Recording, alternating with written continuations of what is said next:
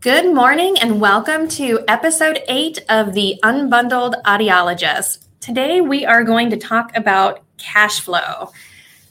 We've all heard that cash is king and it's super important, especially when you're transitioning transitioning from a bundled model to an unbundled model or fee for service there's potential that you could have a little bit of a dip in cash flow. So it's important that we plan for that. And one of the easiest things that you can do is to verify that you're collecting for services that you've rendered. And there's some very easy things that we'll be able to do, but let's just step, take a step back and look at our traditional model. So in this model, a patient calls, the front office staff will schedule them for an, a hearing test and an, an audiological evaluation and, and talk about hearing aids. Now, if you are not charging for your hearing test, that is a totally different conversation that we can have. But otherwise, for most people, we are prepping the patient on, on what they're going to expect to pay for that hearing test, if they have a copay or if it's covered or not covered at all. From there, that's really the only discussion of, of payment that the front office staff or patient care coordinator is going to be involved in.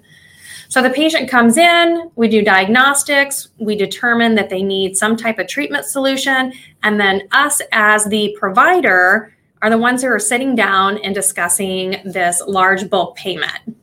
And then from there, we take them up front, and either they pay up front if you're really tracking your accounts receivables, and for others, they pay at the time of the fitting. And this is just assuming that insurance is not involved. This is a perfect case private pay patient. So that's easy.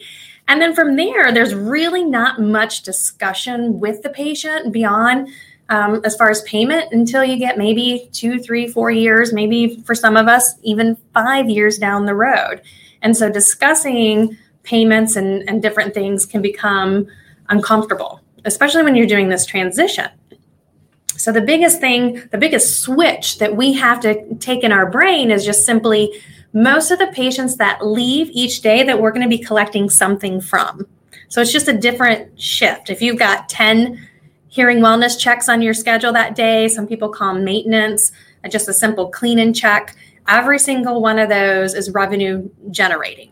And so they should be checking out and they should be paying before they leave. So there's three really three tips steps that I have to managing that cash flow and really getting your team on board. The very first thing is the morning huddle. Now, I love the morning huddle for many reasons. Um, it allows us to kind of sit down and see who's coming in that day. It gets all of us on the same page your patient care coordinator, your insurance person, whoever it is that's on your team.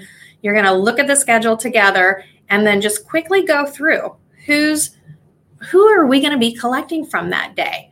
And if you're just starting this process this to me is absolutely critical and i would recommend that you do it for at least a month. In a month's time frame chances are you will have seen every single type of appointment that's possible on your schedule. So take a look at uh, each single person. Are they insurance based are they not? Who has copays? Do we know who has copays? Uh, are there going to be notices of non coverage forms being signed? Are there going to be, is this a straight red, white, and blue Medicare patient? Are they going to be signing an ABN? And then, depending on where you're at in the process, maybe add little alerts. Um, I know within CounselEar, we can do little tags, something that's going to help us say, yep, this is what we need to do. So it makes it really streamlined and you're all on the same page as far as, okay, who are we collecting from? So the nice part is this is something that you can also do at the end of the day. And it may seem like overkill, but I'm telling you, if you take the time initially to get everyone in the habit, it just becomes a habit. And then you're going to have less instances where a patient has left the office and you're like, I was supposed to have collected for that. And we all know how hard it can be to get patients to pay after they've left the office. So, in this case, at the end of the day, I'm going to look at not only myself, so as a provider, I'm going to say, okay, based on my chart notes, based on what I did in that appointment, one, did I did I even code for everything that I did? I can't tell you how many times I've let somebody walk out and I'm like, I didn't charge them for the repair processing fee. Um, now, something like that is simple. You can add it when they come pick up the hearing aid, but there's little tiny things like that that if you're consistently doing a review and you're reviewing in front of your team members, it helps you just become more aware as you go forward. As a complete sidebar, I have found myself trying to do the chart notes while the patient's still in the room with me. So that way, one, I've documented every single thing that I've done, and then I can verify that all of the charges are in there. And then I'm also kind of pre prepping the patient as we walk up front. Because the last thing I want to do is put my uh, PCC in a position where the patient is just so completely like surprised by what their charge possibly is. So I'd rather them, they're going to get upset. I want them to get upset here in the back office. Now, I can tell you that that is a personal issue of mine. I've yet in three years to have anyone get upset in the back office. Okay, so then um, the review is also for your PCC. Guys, that PCC is so critical to this process. They are the one that is prepping the patient when the when they call in they're letting the patient know, you know, look, your insurance is going to pay for a portion of the diagnostics, but it's not going to cover everything. So they need to be able to feel empowered to do that. And then when the patient comes in, they're the ones doing all the forms, all the notices of non coverage, um, collecting copays, different things like that. So it's important to sit down at the end of the day and say, okay, what worked? What didn't work? Where did you struggle? And if your office is fairly small like mine's pretty small so i can leave my door open and i can listen how she approaches these patients coming in. So if i feel like she's struggling or i can hear her stutter a little bit i'm able to step in after the fact and then we can revisit how she approached it and maybe come up with a, a better angle. Okay that really leads me into step two which is role play, role play, role play, role play. I can tell you that I hate to role play. However, I have found as I've gotten older and have learned from people more successful than myself that it really does work. And it doesn't have to be this long, convoluted thing.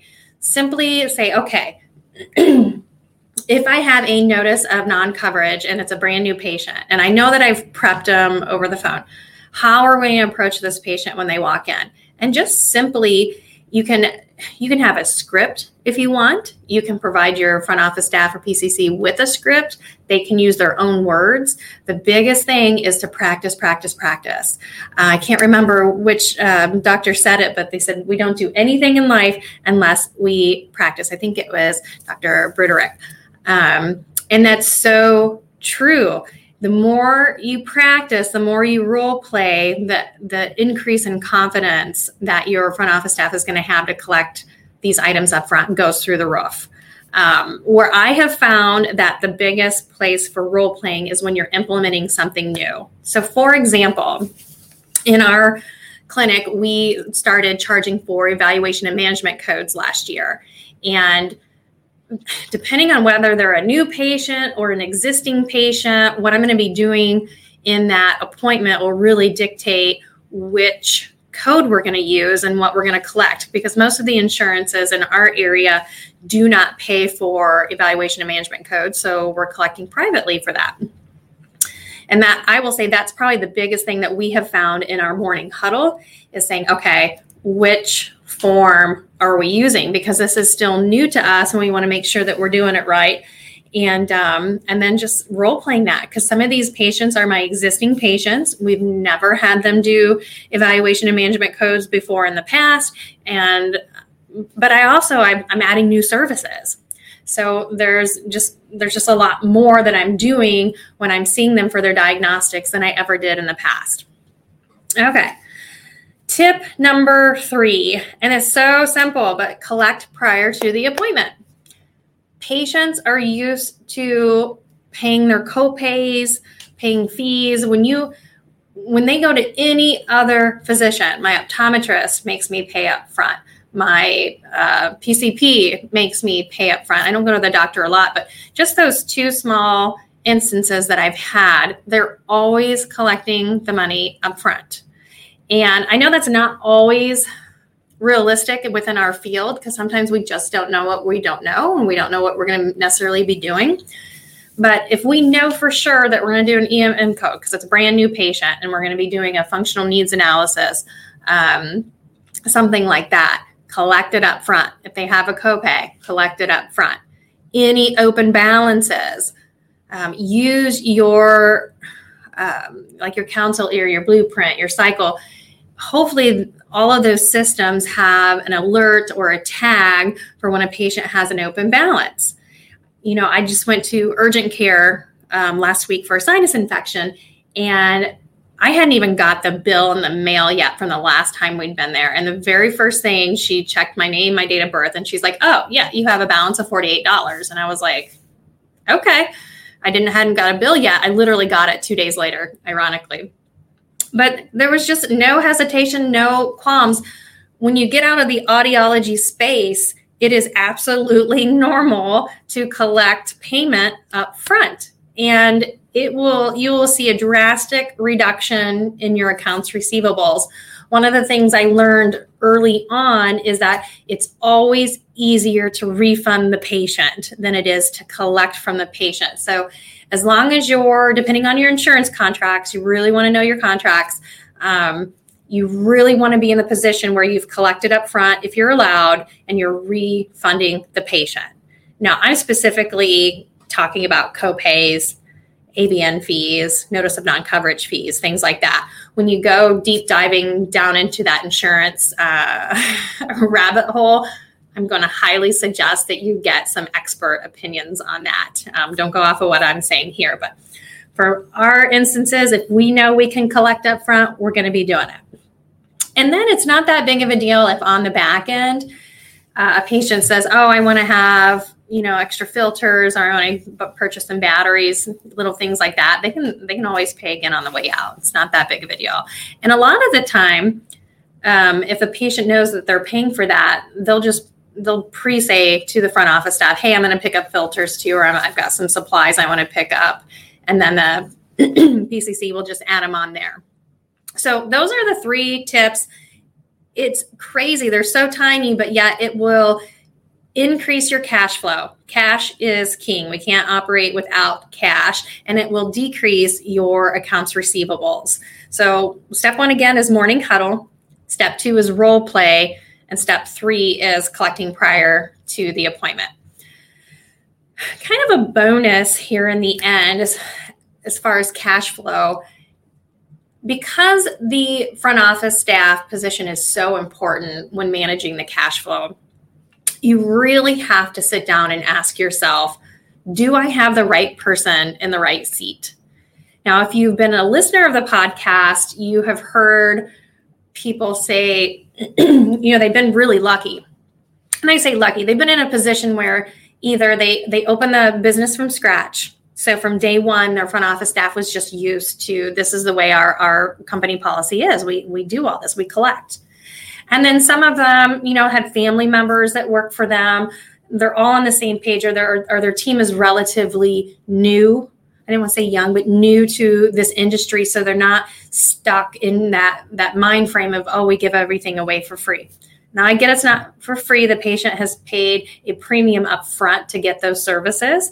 However, um, that's the perception is that I, I come in, I get my stuff, I don't have to pay anything, it's free. And your your staff will navigate to that naturally. That's that's just the mindset.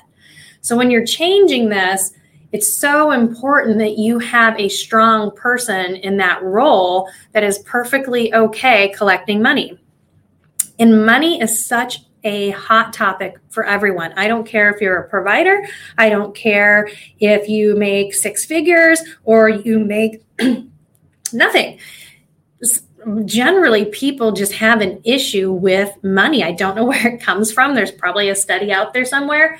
But from that standpoint, if you're if you're starting this, give that person the grace to get the training that they need. By doing the morning huddle, by reviewing, by re- role playing, role playing, making sure they have that confidence to do that job correctly, and then just keep reviewing. If you're 60 days out and you have somebody that is still really struggling with collecting that money from the patient, you may have a person issue.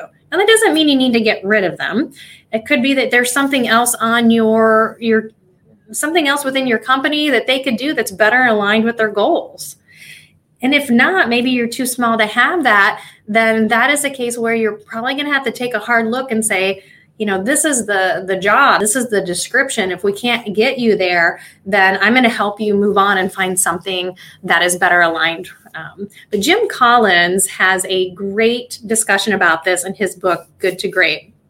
And it is just so true. You could have you know seven or eight people on your team and if they're not in the right spot your company is not going to go in the direction that you want it to. Even if your vision strong even if your mission is strong if you have conflicting forces pulling against you this is going to sabotage you. And we all know that if we don't have money to pay our bills we're not going to stay open very long. So in that case i'd really encourage you to take a hard look at your team but at the same time, make sure that you've done all the things to make sure that they've had the tools to be successful.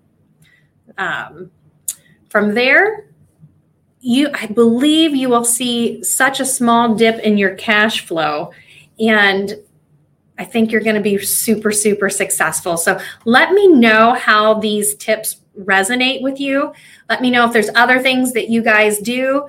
You can always instant message me on Instagram. I'm very active on Facebook, probably more than I need to be. We do have our private Facebook group, so uh, definitely join in there. It is not a requirement that you give me your email address, but it is a requirement that you answer the questions. So hopefully, you guys have a great day. Hopefully, these tips help you. Give me some feedback, and we'll talk to you soon.